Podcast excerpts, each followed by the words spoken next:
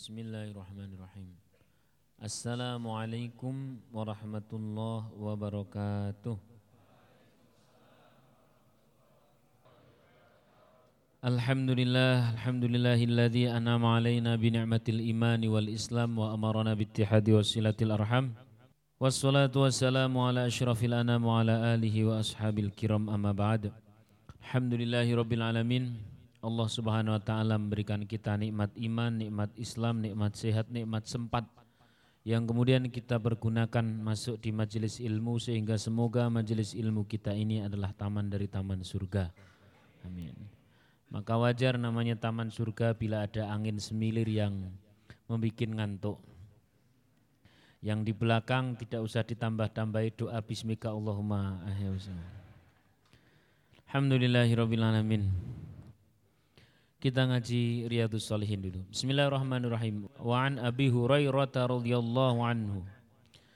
Dari sahabat Abi Hurairah radhiyallahu an, anna Rasulullah sallallahu alaihi wasallam sungguhnya Nabi Muhammad sallallahu alaihi wasallam qol berkata, Yaqulullahu ta'ala Allah subhanahu wa ta'ala berfirman Berarti hadis ini namanya hadis Qudsi Hadis Qudsi itu adalah inti inti yang dimaksud itu adalah dari Allah tapi redaksinya itu redaksi dari Nabi Muhammad SAW.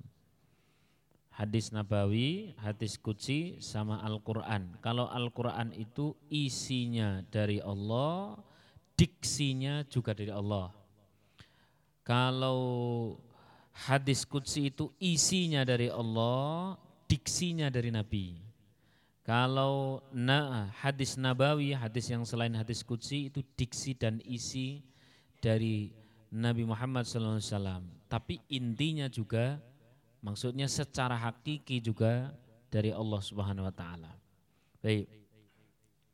Mali abdi, mali abdil mu'min, mali abdil mu'min.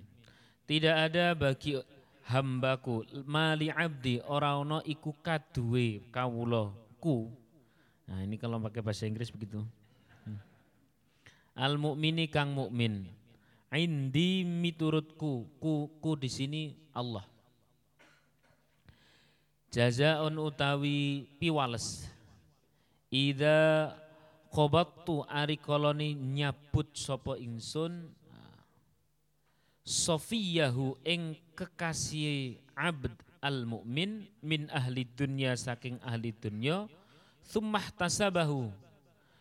Thummah tasabahu. Kemudian hamba tadi tidak mengharap apa-apa kecuali keridhaan Allah. Dia mau bersabar.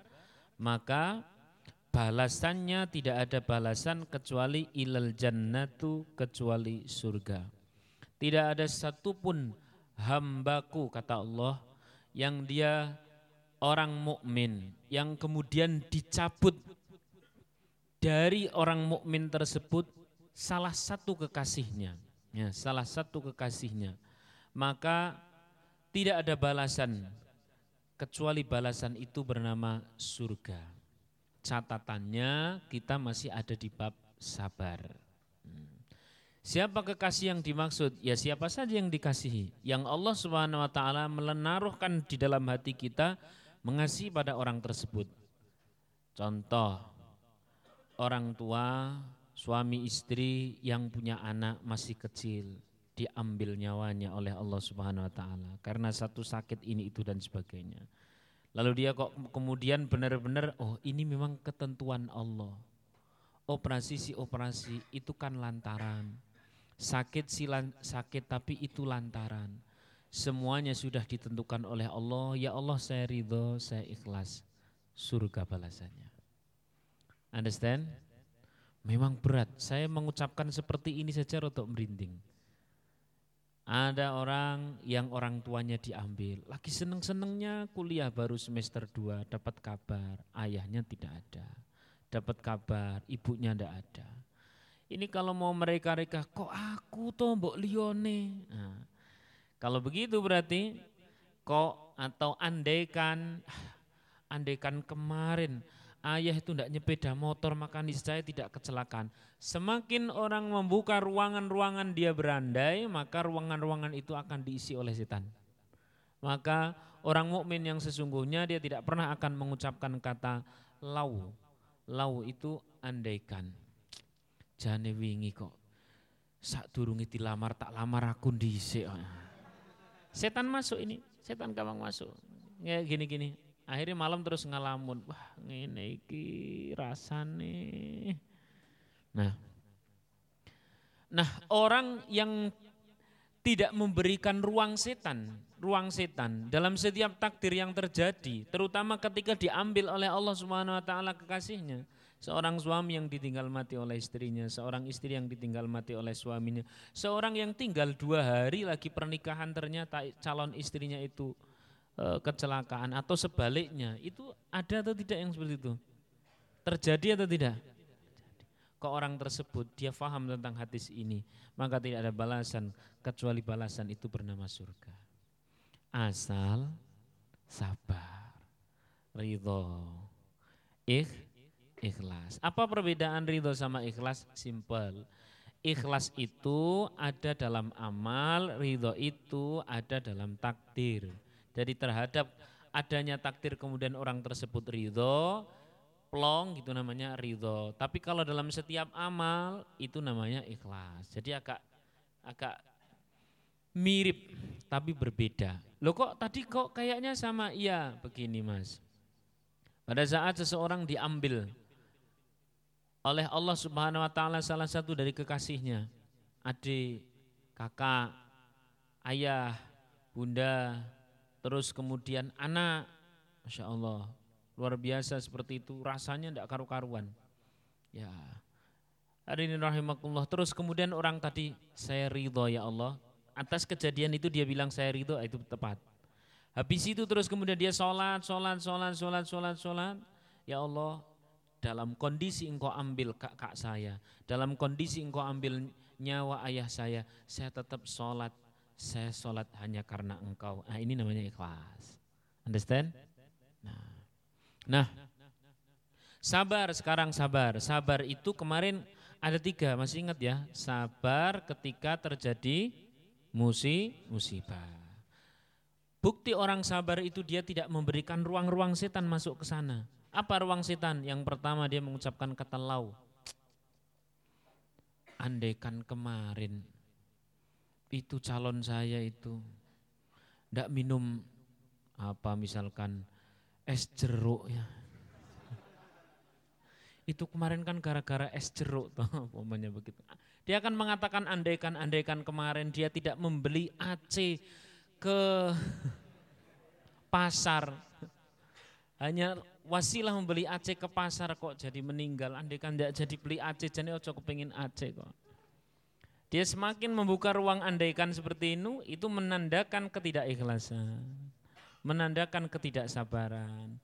Itu ayah saya itu. Andaikan kemarin habis operasi itu sama ibu tidak dikasih makan. Kan sudah dilarang untuk makan. Ya memang minta makan tapi kok tetap dikasih sama. Semakin dia berkata andaikan, maka semakin ada ruang-ruang setan di sana. Ruang pertama adalah ruang itu bernama ketidaksabaran. Ruang kedua adalah bernama nanti akan ada yang menjadi yang disalahkan. Padahal kalau itu sudah merupakan takdirnya Allah Subhanahu wa taala, sudah tidak ada lagi yang disalahkan. Jelas kan? Andaikan kemarin tidak ke tempat yang sepi, niscaya hmm, tidak terguna-guna. Nah, nah. Semua yang sudah terjadi dari anggota keluarga kita, orang-orang yang kita kasih kok diambil oleh Allah Subhanahu wa taala dan kita ridho, dan kita sabar, maka tidak ada balasan kecuali balasan itu bernama surganya Allah Subhanahu wa taala. Ada satu kisah seorang sufi. Seorang sufi. Satu ketika beliau itu kehilangan anaknya. Ini saya selalu berhenti kalau cerita seperti ini. Karena bagi suami istri itu Masya Allah yang sudah benar-benar kurrota ayun uh, mutiara hati atau pelipulara hati itu ya anak itu. terus kemudian sakit saja udah tidak konsentrasi itu. Seorang ayah seorang ibu apalagi anaknya sakit. Apalagi diambil nyawanya oleh Allah. Benar-benar luar biasa. Ini ada seorang sufi. Kala itu dia paham tentang ilmu keikhlasan dia paham tentang ilmu kesabaran. Bahkan dia paham tentang apa yang tertulis di dalam Al-Quran yakni ada dalam surah Waqiah ada bahasa yatufu alaihim wildanum mukhalladun. Orang di surga itu akan dikelilingi oleh anak-anak kecil, anak-anak remaja yang nyenengke, yang menggemaskan, yang imut-imut dan sebagainya. Siapa itu? Itu adalah anak-anak orang yang ketika di dunia pernah salah satu anaknya diambil oleh Allah dan orang tersebut itu dan orang tersebut ikhlas. Maka bahasa kasarannya wong ngomong anak ini sebenarnya dia berangkat dulu ke surga lalu menyiapkan segala sesuatu untuk kedatangan orang tuanya. Bahasanya begitu. Nah. Sehingga dalam bahasa yatufu alaihim wildanum mukhalladun. Di surga dikelilingi oleh anak-anak kecil, ya. Yatufu alaihim wildan, anak-anak wildan, mukhalladun yang terus abadi seperti itu. Insyaallah. Lah satu ketika ini seorang sufi ini, seorang ulama besar ini, satu ketika ada rasa kok aku tot, padahal saya lagi seneng-senengnya anak saya sama anak yang itu yang paling saya senengi, lu kok diambil toh? Satu ketika dia malam mimpi, ketika dia mimpi, karena dia ahli ibadah, ahli ilmu, hafid Quran, hafid hadis dan sebagainya. Pas dia tidur, mimpi kayak suasana sudah di surga begitu. Wah seneng banget, seneng banget. Ada beberapa orang begitu masuk di surga sudah ada yang nyambut. Yang nyambut, seret, seret. Terus kemudian yang nyambut siapa? Anakku meninggal duluan.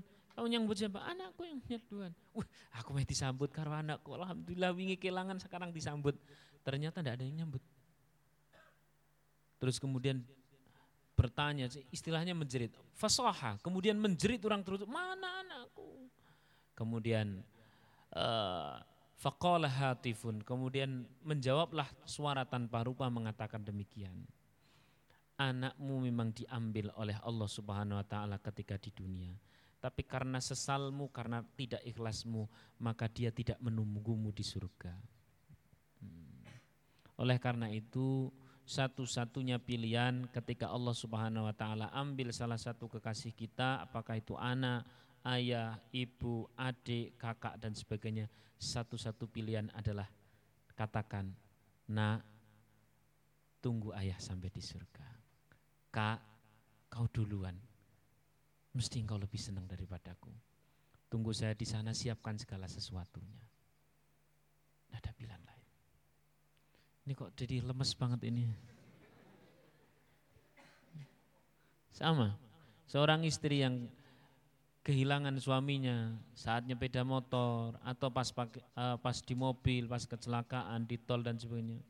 Katakan, wahai suamiku, kau tetap suamiku selamanya abadi dan kau duluan lebih di surga, engkau tentu lebih nikmat daripada aku karena sudah tidak ada lagi tanggungan apa-apa kecuali kenikmatan di sana. Tunggu aku hingga sampai sana. Hmm. Insya Allah. Ini kok rasanya kok lemas banget. Kalau ada yang tanya, kalau pacar gimana, pacar gimana? Pertanyaan tidak mutu.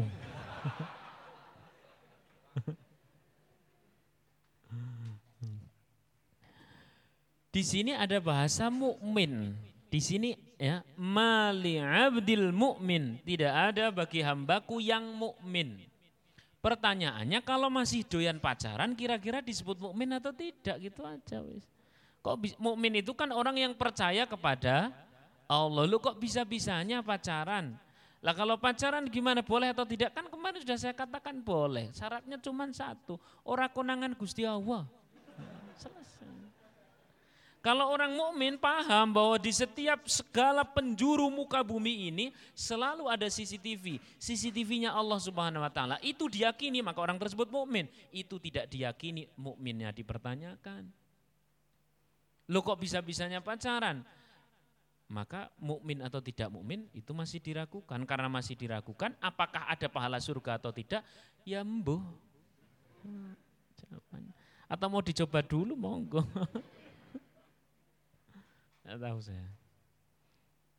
Tentu akan lain cerita kalau tadi itu kisah yang seseorang yang sudah memang benar-benar sudah berkomitmen mau menikah, dia tidak ada dosa selama di proses perjalanan dia ta'aruf, memang benar-benar chattingannya sudah dipilih, ati kis rasane koyo kudu ngomong sayang tapi ditahan-tahan.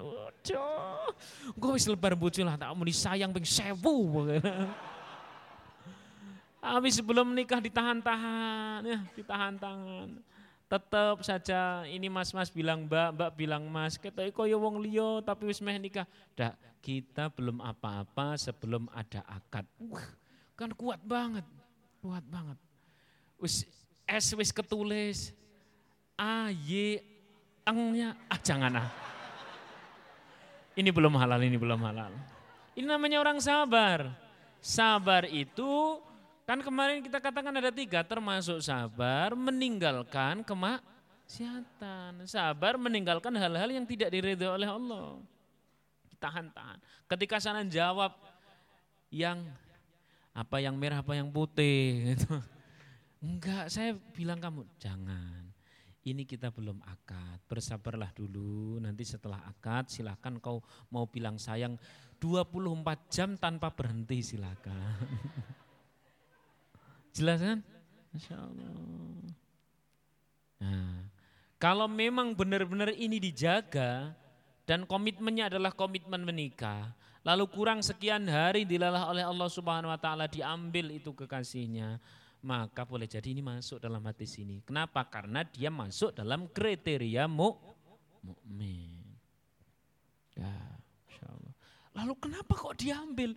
Loh kuwi kok semakin kita mempertanyakan apa-apa yang dari Allah, maka semakin akan muncul ruang-ruang setan di sana. Sehingga apa kata Imam Ghazali? Imam Ghazali berkata demikian, kemauan terbaik adalah sebuah kemauan yang sudah terjadi. Lumayan buat update status. Keinginan terbaik adalah apa? Yang sudah terjadi. Itulah keinginan. Sudah terbaik itu. Selesai? Selesai. Masa iya Allah salah untuk kita? Kita ini yang salah kadang menilai diri kita. Kalau ditanya siapakah yang paling faham tentang diri kita, apakah diri kita atau ayah atau ibu atau kakak atau teman atau siapa atau yang menciptakan kita? Yang menciptakan. Maka kalau ditanya adakah yang lebih paham tentang diri kita, melebihi diri kita sendiri, ada atau tidak? Siapa itu? Kembalikan kepadanya. Understand? Hmm. Tapi abot berarti nggak entes ngaji Kalau yang sudah kemarin-kemarin kan sudah ada pelajaran bagaimana menerima hal itu. Understand? Ya, tapi tidak apa-apa. Alhamdulillahirobbilalamin. Masya Allah. Nah, semoga Allah Subhanahu Wa Taala memberikan kepada kita semuanya takaran-takaran tertentu yang tentu tidak akan melebihi kapasitas kita. Amin Allahumma. Amin. Manusia yang paling hebat siapa lagi kalau bukan Nabi Muhammad sallallahu alaihi wasallam? Nabi Muhammad sallallahu alaihi wasallam ketika punya anak kecil diambil oleh Allah Subhanahu wa taala. Wah, rasanya tapi karena Rasulullah sallallahu alaihi wasallam ini memang manusia benar-benar faham tentang Allah Subhanahu wa taala. Ketika Said Qasim diambil, beliau sabar, ridho. Kemudian ada lagi Umi Kalthum juga diambil oleh Allah. Masya Allah, orang kayak Rasulullah luar biasa. Ya, begitu. Lalu apa pentingnya ngaji ini? Barangkali ini ngaji penting satu ketika nanti Allah Subhanahu wa taala menterjadikan kepada kita kapan pun itu bisa terjadi katakan satu hal wahai ayah wahai ibu atau siapa saja yang oleh Allah Subhanahu wa taala ambil katakan satu kata engkau beruntung engkau ke surga duluan dan tunggu aku di sana.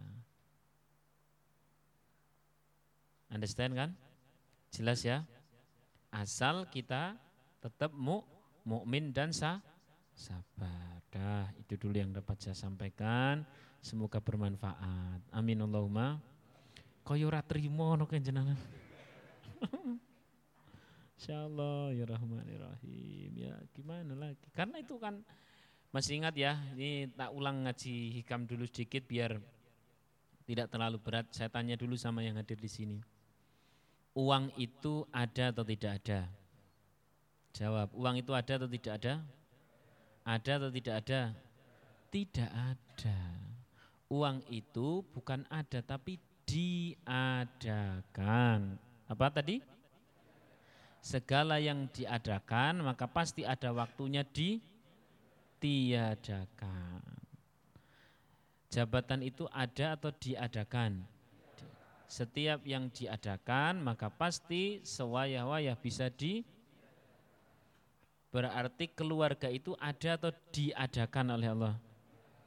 cepat atau lambat pasti di Udah. Yang harus terus ada di dalam diri kita adalah yang memang benar-benar maha siapa itu? Kalau kita fokusnya ke yang maha ada, maka terhadap datang dan perginya yang diadakan dan ditiadakan itu tidak akan begitu ngefek. Jelas? Bisa-bisanya kita terpengaruh benar terhadap apa yang diadakan sebab kita meyakini itu benar-benar ada. Padahal selain Allah itu bukan ada tapi di ulangi di berarti satu ketika di swaya bisa di apabila orang siap sejak awal maka akan jauh lebih tenang dibanding orang yang tidak siap dari awal.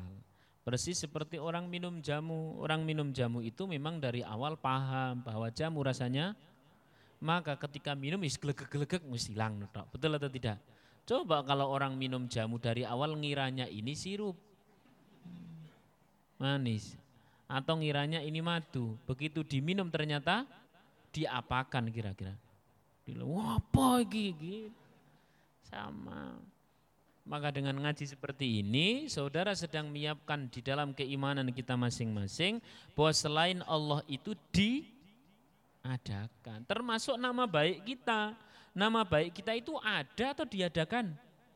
Satu ketika pasti di Kapan itu pas dihina, pas dicaci, pas dimaki, pas kemudian didolimi dan sebagainya, berarti nama baik kita sedang di nggak usah susah-susah amat sepanjang yang ada adalah yang maha ada di dalam hati kita. Understand? Hmm, tinggal fokus kita. Siapa yang fokusnya kepada yang maha ada, maka terhadap datang dan perginya yang diadakan dan ditiadakan itu tidak akan terlalu berpengaruh. Tapi siapa yang terlalu fokus kepada yang diadakan, maka ketika ditiadakan susahnya banget. Dari situlah Imam Ghazali pula balik berpesan, kalau memang mau mencintai, mencintailah dengan seder, sederhana, sedang-sedang saja, biasa-biasa baik. Itu ya. Ini koyo-koyo ini lemes kabeh ya. ya setidaknya walaupun masih muda kalau sudah ada pembahasan pembahasan seperti ini ini akan lebih mapan jiwanya. Amin Allahumma. Amin. Baik. Sekarang kita akan masuk di ngaji hikam. Nama kitabnya Unwan Al-Busti. Nah, Unwanul Hikam. Unwanul Hikam Al-Busti. Al-Busti itu nama pengarangnya. Bismillahirrahmanirrahim. Wa ya harisan 'alal amwal tajma'uha. Wahai orang yang sangat berhasrat berambisi untuk menumpuk-numpuk harta benda. Unsita anna surural mali ahzanu Eh engkau ini sedang lupa bahwa kegembiraan harta benda adalah kesengsaraan. Maksudnya gimana? Bila miskin adalah ujian, kaya juga ujian. Bedanya kalau miskin mungkin pas susah kita kadang-kadang kuat, tapi kadang pas senang, pas mudah malah jadi lupa. Apa buktinya? Saya tanya sama panjenengan semua yang di sini. Saat kita lagi, saat kita berdoa kepada Allah, sujud kepada Allah, biasanya itu pas khusyuk banget itu pas lagi seneng atau pas lagi susah? Pas lagi seneng atau pas susah? Mau Quran khusyuk gitu pas seneng atau pas susah? Sujud khusyuk banget pas seneng atau pas susah? Nah kan ketemu jawabannya. Berarti kita lebih siap untuk diuji dengan kesusahan kadang-kadang daripada kita diuji dengan kesenangan dan kekayaan. Boleh jadi Allah tidak langsung memberikan kekayaan pada diri seseorang sebelum kapasitas imannya sesuai dengan yang akan diberikan. Bayangkan kalau ada level keimanan segini, tapi level rezekinya itu sudah berlipat 10. Kira-kira madorot atau tidak? Madorot. Misal begini. Yang hadir di sini level keimanannya sebut saja di level keimanan ya berapalah mungkin 30 gitulah 30. Satu ketika diberi rezeki level 300 Ya, malam ini umpamanya uju-uju jenengan dapat kabar bahwa jenengan itu oh, ternyata dipilih menjadi apa ya anak menteri gitulah ya. Tiba-tiba ayah ujung langsung jadi menteri. Nah, pada saat level keimanan kita tidak seimbang dengan level level pemberian Allah bernama rezeki itu tidak seimbang, maka yang terjadi madorot. Bahkan ditanyakan apakah hari ini sedang ngaji ataukah tidak, ya tidak tahu. Kira-kira saudara yang misalkan yang hadir di sini, level rezekinya luar biasa, tapi level imannya biasa saja. Level rezeki pertama bernama, uh jenengan gantengnya ngungkuri Salman Han. Ngelirik wanita, is langsung keser-keser langsung KO KB dan sebagainya. Saya tanya, dengan level keimanan seperti sekarang ini, lalu level pemberian Allah bernama kegantengan, lalu bernama apa lagi selain fisik yang luar biasa, ketenaran, lalu bernama uh, harta, lalu bernama status sosial yang sedemikian tinggi. Saya tanya, mungkinkah di waktu semalam ini sedang ngaji? Mesti belum tentu jawabannya. Maka semua telah diukur. Understand paham atau belum? Paham atau belum? Tiba-tiba malam ini jenengan, wis ini wis langsung. WA masuk. Bro, ceken rekeningmu. Lah napa toh? 10 miliar tak kirim gon sampean. Saya tanya tetap ngaji, nanti dulu ini dicek nanti dulu atau langsung keluar? Itu aja harus bingung. Begitu dicek ternyata betul lalu orangnya bilang demikian. Tapi sini di persen itu yo lah persen ini wis to ngopi-ngopi di sini. Kapan? Saya to sampean pilih ngaji apa langsung ngopi ke sana. Masya Allah. Sudah paham maksudnya? Jadi Allah Subhanahu wa taala bila menyayangi seorang hambanya, maka Allah akan mensesuaikan antara level pemberian bernama harta dengan level tingkat keimanannya. Bila seimbang ini tidak terjadi apa-apa. Apalagi, apalagi bila keimanannya lebih tinggi, maka hartanya ini pure manfaat untuk akhirat. Pure manfaat untuk akhirat. Level keimanannya luar biasa, level rezekinya sedikit. Yang terjadi persis seperti para tokoh tokoh-tokoh hebat zaman dahulu. Sebut saja tadi yang sering saya ceritakan di sini Abdullah bin Mubarak punya apa kasihkan orang, punya apa kasihkan orang. Nabi Ibrahim alaihissalam ketika mau makan ngajak orang lain, Nabi Muhammad SAW bahkan sempat nyaris mirip-mirip marah, mirip-mirip marah ketika Sayyidatina Aisyah dipeseni bahwa ada uang di, di rumah di bagian sini disuruh untuk diberikan ke orang lain sampai di sekian hari kok di, belum diberikan. Lu kok belum dikasihkan? Ayo dikasihkan. Ini karena saking pentingnya akhirat. Understand? Nah. Lah, kembali lagi saya tanya, kita ini menghadap Allah Subhanahu wa taala, salat, baca Quran, sujud biasanya lebih khusyuk pas susah atau pas seneng? Pas susah atau pas seneng? Nek pas seneng gimana?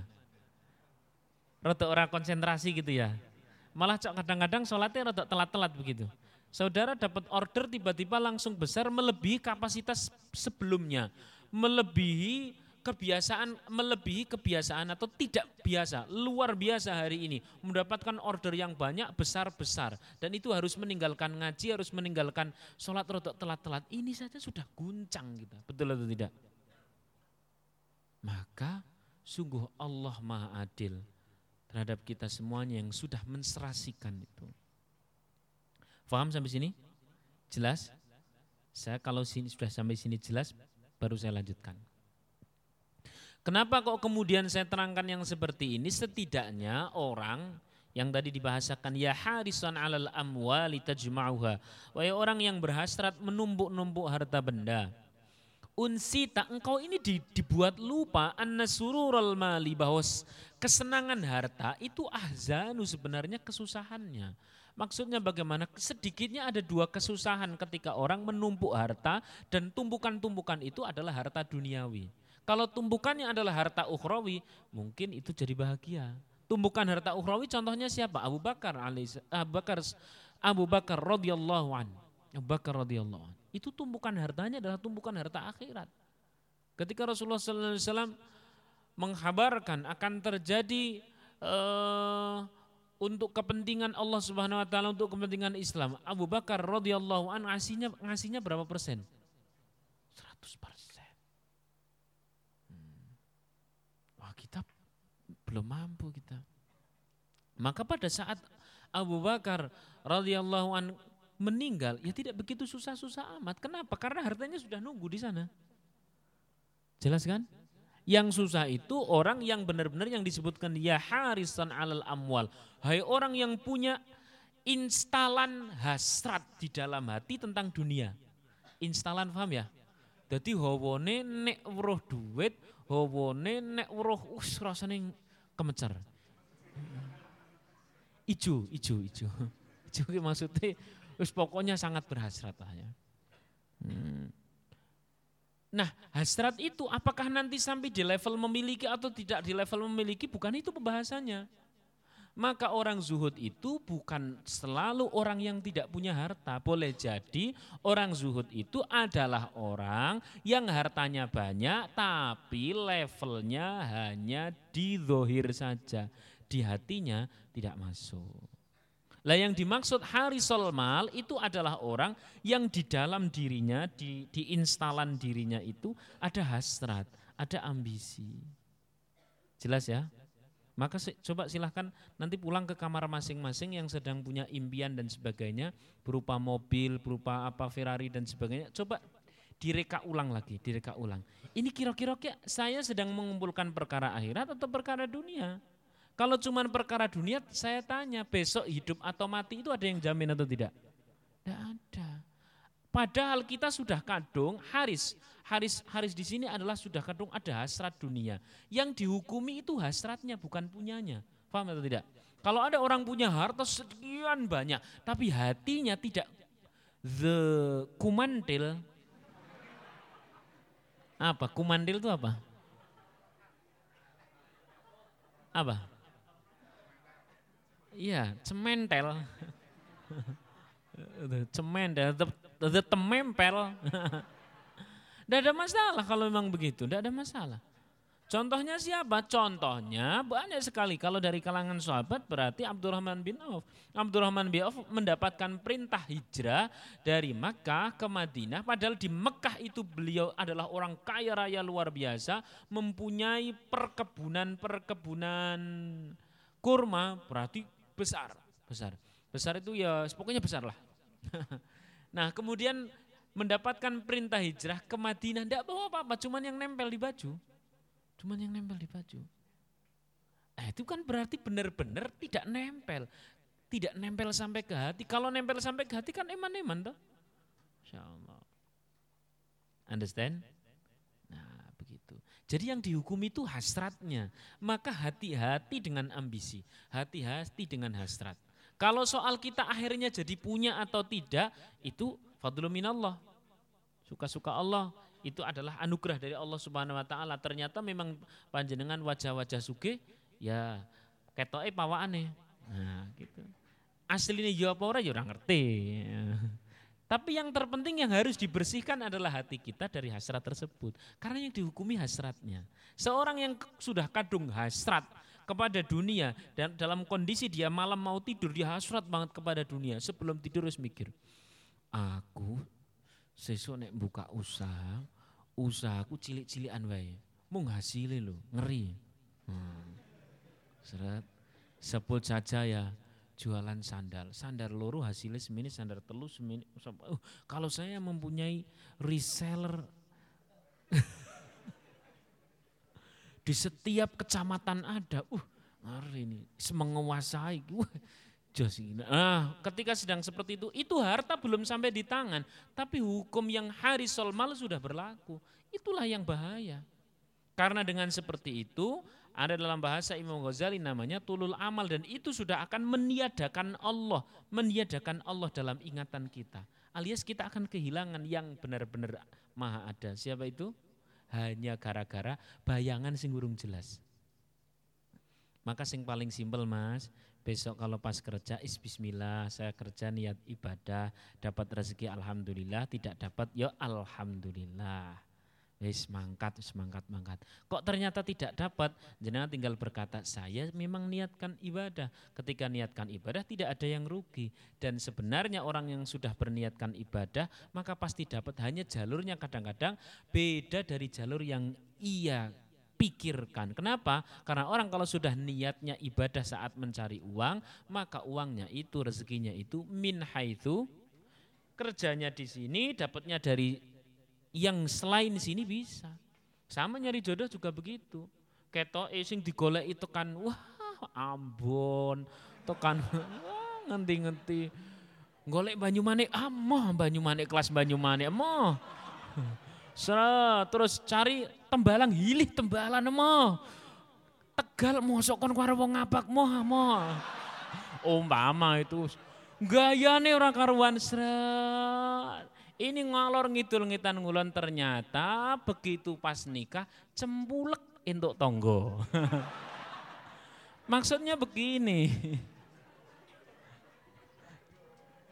Maksudnya begini mas, maksudnya adalah yang terpenting dari seluruh aktivitas kita itu adalah kita sebenarnya bukan sedang hakikinya mencari jodoh, tapi hakikinya adalah ibadah. Mengrupa dan bentuknya kayaknya sedang nyari jodoh. Sebenarnya yang dicari adalah pahala dari Allah Subhanahu, keridhaan dari Allah Subhanahu. Kalau itu yang dicari begitu mendapatkan seorang wanita mau maksiat malu sama Allah wong tadi nyarinya Gusti Allah kok. Tapi kalau benar nyarinya jodoh, wah aku golek sing sempluhe pokoknya.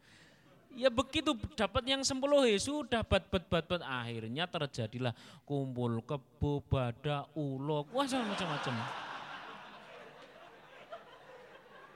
Naudzubillahimin tinggal nyarinya. Maka yang sedang kita hukumi di sini ini bukan actionnya, yang sedang kita hukumi di sini adalah hasrat di dalam hati yang dihasratkan apa.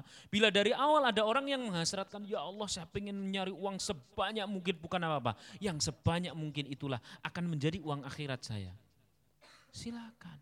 Berarti hasratnya akhirat. Begitu ternyata tidak dapat, oh enggak apa-apa. Saya tidak dapat uangnya untuk sodakoh, tapi saya sudah dapat sabarnya karena tidak dapat. Barangkali belum sampai sodakoh, justru sudah dikasih pahala.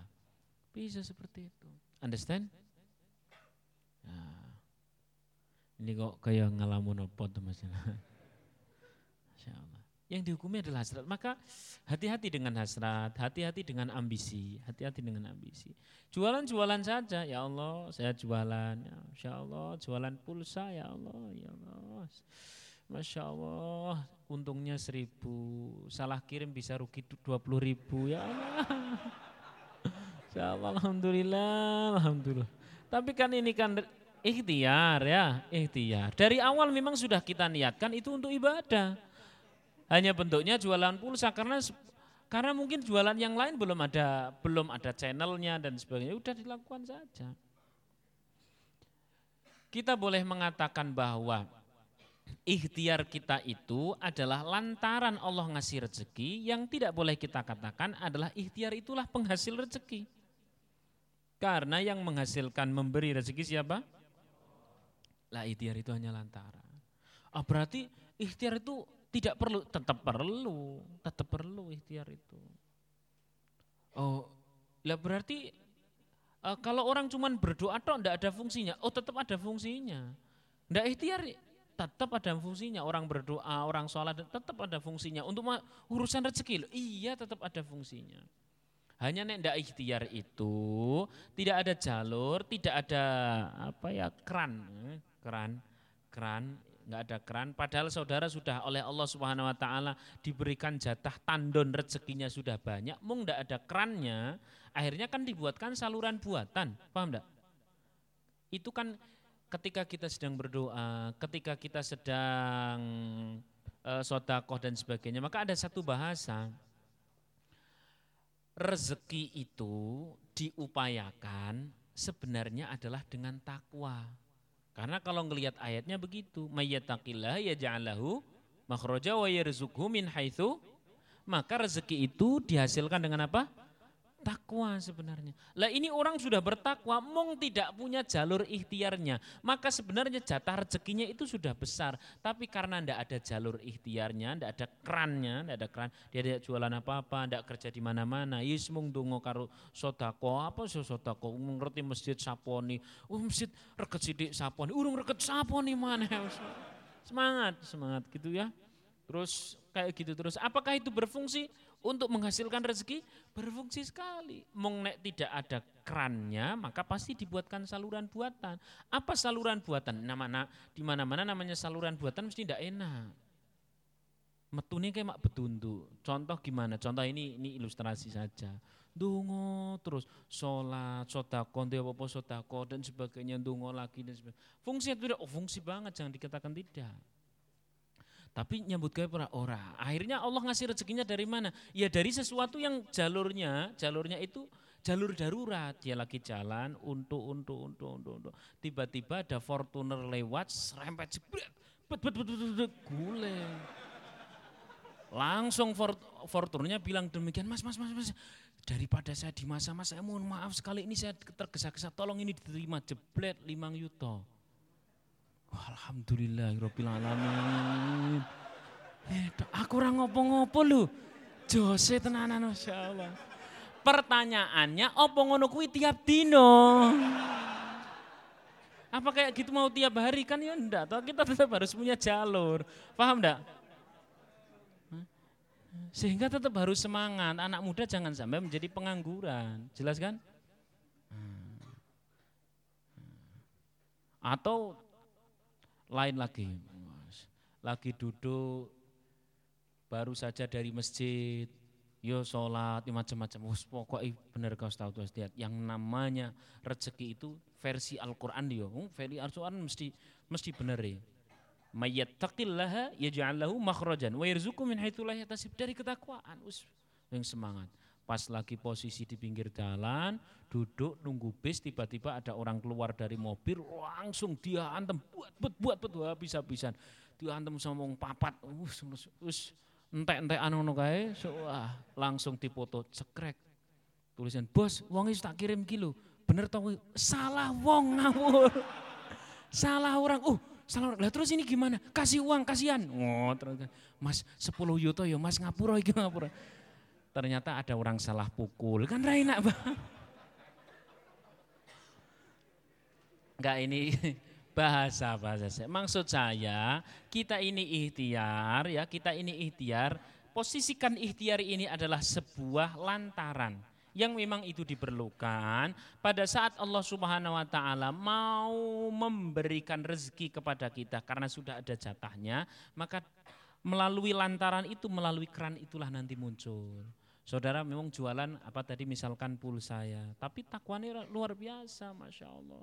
Ya Allah, setahun lu jualan pulsa, meng beli sepeda motor lu ndak kuat tuh ya Allah, ya Allah, ya Allah. Ya udah mulai dapat hasil, ya 200 ribu, eh salah kirim lagi. ya Allah, ya sudahlah ini semuanya pasti ada hikmahnya. Seret. Tapi terus tetap takwa, tidak pernah putus asa. Ya bismillah lah. Lantaran jualan pulsa seperti ini barangkali Allah Subhanahu wa taala memberikan rezeki yang tak terduga, benar tak terduga. Ada orang datang ke konter jenengan, "Mas, Mas, saya ini kok tadi beli pulsa di sini kok HP-nya ndak hidup. Kenapa ya Mas terus? Kenalan, kenalan. Mas ngaji di mana? Oh saya ngaji kalau Senin malam Selasa. Oh sama loh Mas. Nah, seru. Terus sampai dadi bojo. Lantaran apa? Jualan asal jangan pacar pacaran. Maksudnya suka-suka Allah tuh. Betul atau tidak? Ya, Yang terpenting bebaskan hati kita dari hasrat.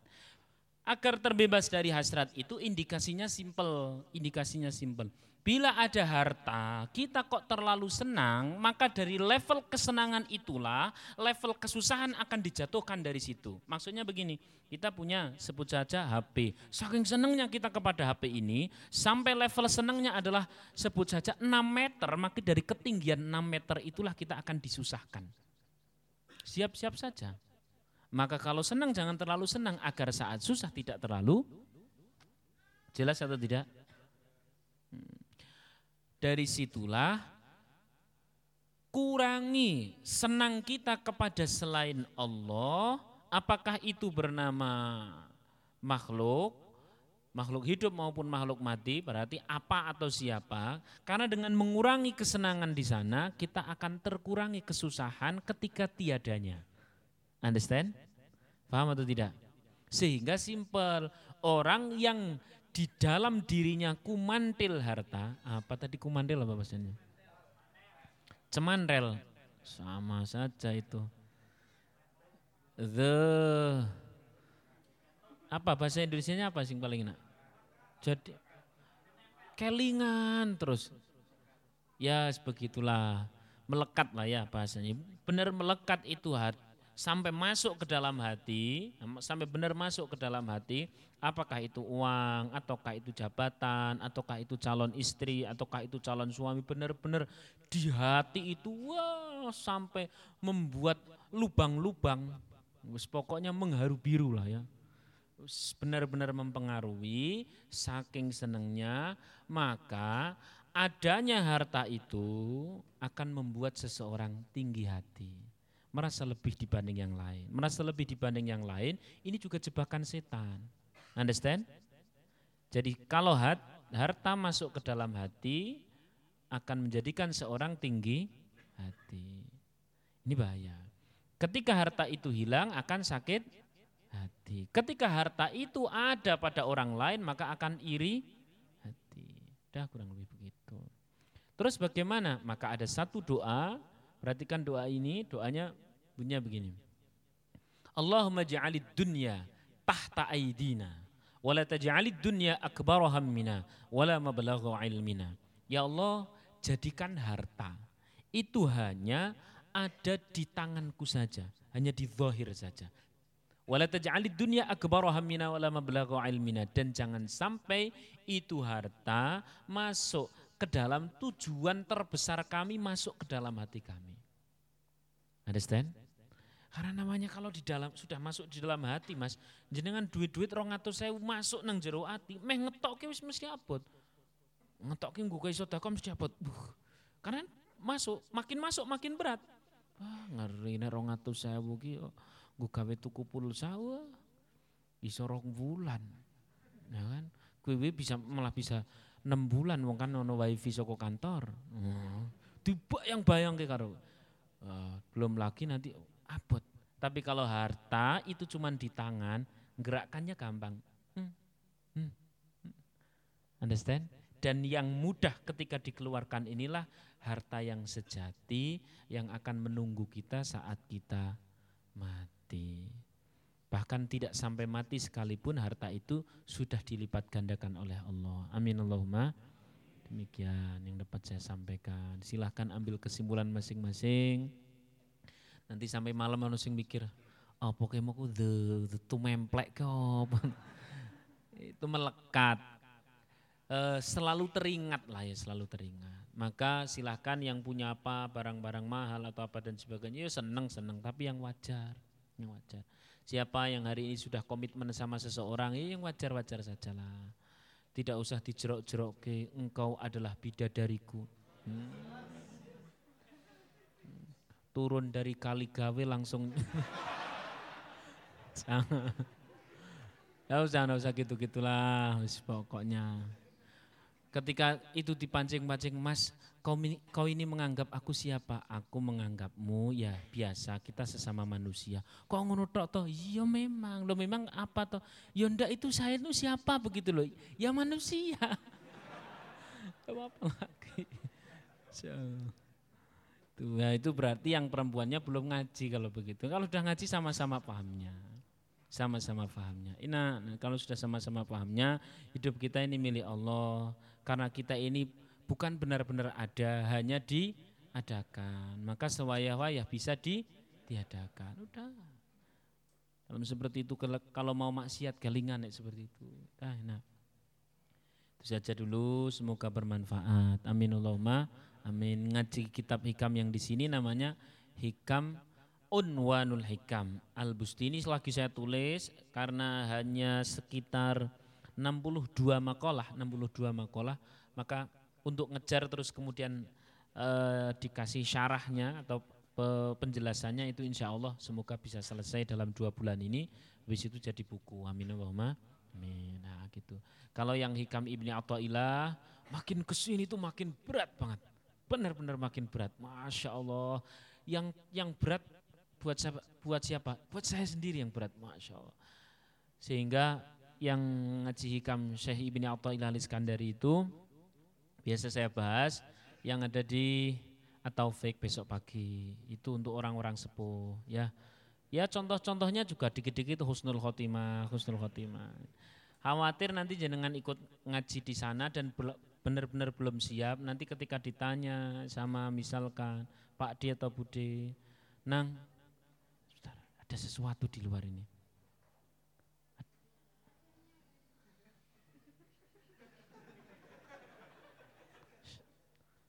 ada yang transaksi. nanti dulu Mbak, nanti dulu. Tenang, tenang, tenang dulu ya. Tapi kalau yang mau ikut ngaji di sana silahkan. Silahkan, itu juga penting sekali. Itu juga penting. Ngaji itu, wah benar-benar ngaji. Wow. Nah, iya ngaji. ngaji. Eh, asal pandai memposisikan diri saja. Asal pandai memposisikan diri saja. Kita bicara dengan orang, ya lihat-lihat orangnya, lihat-lihat orangnya. Masuk teman yang baru saja uh, teman lama yang baru saja ketemu, dia belum pernah ngaji, terus kemudian jenengan ditanya, uh, apa tak golek ke jodoh apa terus jenengan eh, jangan jangan tidak usah. Sayang yang penting saya doakan husnul khotimah saja. repot. Repot kan kalau gitu. Eh yang ini yang apa ya sedang-sedang saja lah. Itu yang di mana? Atau fake sama satu lagi yang di muajirin, yang di muajirin. Di muajirin itu karena masih hikam-hikam awal ya, masih hikam-hikam awal. Secara dosis, secara dosis, dosis itu berarti takaran, masih bisa saya takar untuk benar-benar orang awam. Maksudnya contoh-contohnya dan takarannya untuk orang-orang awam. Kalau sudah masuk ke bab-bab yang terlalu jelimet, terlalu tinggi dan sebagainya, biasanya saya skip. Kenapa? Ya barangkali mungkin butuh adanya kesiapan lagi, kesiapan lagi. Jadi yang sulit itu nakarnya itu loh nakarnya. Nah kalau hikam al busti ini insya Allah masih dalam dalam takaran untuk untuk anak-anak muda saja pas ya. Amin Allahumma amin. Tapi silahkan kalau mau ngaji di sana silahkan. Kalau yang mal, di mana muajirin itu muajirin Banyumanik malam apa itu? Hari Sabtu malam Rebu ya. Hari Sabtu malam, oh hari Jumat malam hari Jumat malam Sabtu ya malam Rebo ya. Ngecek konsentrasi ndak ya itu saja dulu. Semoga bermanfaat. Amin Allahumma amin. Sama alhamdulillah ini kabar saja. Kabar kabar tentang kabar pesantren. Alhamdulillah ini tanah samping akhirnya jadi dibeli. Alhamdulillah. Kabar pertama itu. Kabar yang kedua ini yang program untuk tahfiz untuk balita. Tadi sudah dimulai saya kira tidak dapat murid, ternyata muridnya overload. Sehingga ini harus disortir lah ceritanya. Kebanyakan murid, kasihan gurunya. Kebanyakan. Tapi didoakan saja semoga bermanfaat. Itu anak-anak dua tahun, anak-anak tiga tahun. Tapi semoga nanti hafal Quran. Mas-mas yang sudah punya anak dipersilahkan. Tapi mas-mas yang nikah saja belum ya insya Allah. ah, turut bela sungkawa. Hmm, ini sudah akhir zaman gini ya, Masya Allah. Ya, ya, ya, ya. Kemarin itu, kalau tadi kabar pondok ya, Alhamdulillah. Terus kabar pondok yang Ambarawa, kabar pondok yang Ambarat, tanggal 2 2 2 27 ya. 2728 2728 adalah penerimaan santri baru khusus santri putri yakni masuknya SMP dan beasiswa. Siapa yang membiasiswai? Ya panjenengan semua para donatur lah. Itu uang panjenengan kembalikan untuk ke umat juga. Ya. Itu di tanggal 27 28 April ini penerimaan santri putri, penerimaan santri putri. Yang paling paling paling dini adalah um, paling dini kelas 4 SD. Tapi idealnya bila bisa masuk pas kelas 1 itu beasiswa semua, beasiswa semua. Maka saya habarkan kepada panjenengan semuanya dan silahkan panjenengan habarkan ke tetangga masing-masing ya di rumah pas pulang di rumah kalau ada yatim atau duafa yang dia mau sekolah SMP kalau di sana sih MTS ya pokoknya se, se, siapa setara setara setara SMP setara MTS kok mau di Ambarawa maka dipersilahkan dapat beasiswa di sana. Beasiswanya ada tiga, beasiswa mondok, beasiswa sekolah, sama beasiswa untuk sangu, sangu, sangu. Nah, sehingga nanti tinggal seberapa kemampuannya. Tapi silahkan jenengan harus menjadi orang-orang yang bisa nolong di lingkungan masing-masing. Dilihat, oh kayak anak ibu kai, masya Allah, mesake anak telulikur. Tidak punya suami begitu ya. Umpama ini sekolahnya gimana? Nah, jenengan datang ke sana secara personal aja. Tok tok tok assalamualaikum bolehkah saya untuk mengambil anaknya salah satu? Alhamdulillah mas. Mau gimana? Mau saya pondokkan nanti tak antarkan tanggal berapa tadi? 2728 ya dibawa ke Ambarawa sembari di tanggal 2728 kita nanti adakan acara yang kayak dulu itu sama teman-teman yang dari kedokteran Unisula mungkin pas kalian pengobatan gratis atau apalah. Wallah alam nanti pokoknya di, dikasih acara. Karena di titik Ambarawa kita itu banyak terjadi uh, ya itulah tadi sendiri dari agama lain yang Yusuf Yusuf dan sebagainya sehingga kita pun harus punya benteng yang ada di sana. Manfaat atau tidak? Manfaat. Maka silahkan dalam bersedekah beri rasa semangat dan sebagainya katakan kepada uang yang mau kita sedekahkan wahai uang aku sebenarnya mencintaimu. Tapi oleh karena aku mencintaimu, biarkan kau ke surga duluan. Bismillahirrahmanirrahim. Nah, cuman yang gue kayak itu ke surga kira-kira rongewu pantas pura. nah, gitu ya, Seret, itu kabar Ambarawa. Saya rasa cukup. Satu lagi kabar, satu lagi.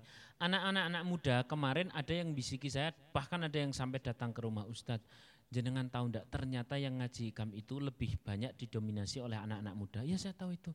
Tapi jenengan tahu enggak terhadap anak muda? Ya saya tahu umurnya sekian. Enggak sebenarnya tahu atau tidak? Enggak tahu. Enggak ini loh Ustaz yang gini-gini. Ya saya tahu. Oh Ustaz itu enggak tahu kok. Tahu saya tahu. Ini orang ngeyel ternyata dia mau berkata, gini loh Ustaz, nih anak muda kan biasanya nyari jodoh tau Ustaz. Bu, bikinkan kajian yang khusus jodoh. Oh alam yang ngomong ngono Pak. Aduh bulat, bulat, bulat, bulat. Akhirnya saya bilang sama teman-teman Rilaman, ya udah Rilaman kumpul, Rilaman kumpul. Siapa yang mau jadi PJ-nya untuk acara ini setiap bulan sekali? Di mana nanti tempatnya? Nanti insya Allah dikabarkan ya, ditunggu saja itu khusus kajian masalah jodoh. ya, gitu ya. ah, Soan itu ada beberapa kelompok anak muda muter-muter mumeh nih Mbak Ustadz ada kajian sing pranikah. Jangan pranikah nanti pra terus gitu saya bilang. Terang aja kajian jodoh gitu aja atau dulu dulu ketika saat itu tahun berapa itu ada istilahnya namanya FGI Forum Jodoh Islami. Wah, itu insya Allah nanti insya Allah. Segera ya mas ya, ini sudah ditagih sama jamaah lo. Nanti rilaman-rilaman nanti silahkan diteror kalau tidak segera datang ya. Itu kapan kajiannya, kapan kajiannya? Ya teror Islami tapi ya. Itu saja dulu yang dapat saya sampaikan. Semoga bermanfaat. Yuk kita bareng-bareng beristighfar sambil bersotakoh. Biarkan uang kita menunggu kita duluan di akhirat sana. Amin Allahumma. Amin. أستغفر الله العظيم. أستغفر الله العظيم. أستغفر الله العظيم. أستغفر الله العظيم.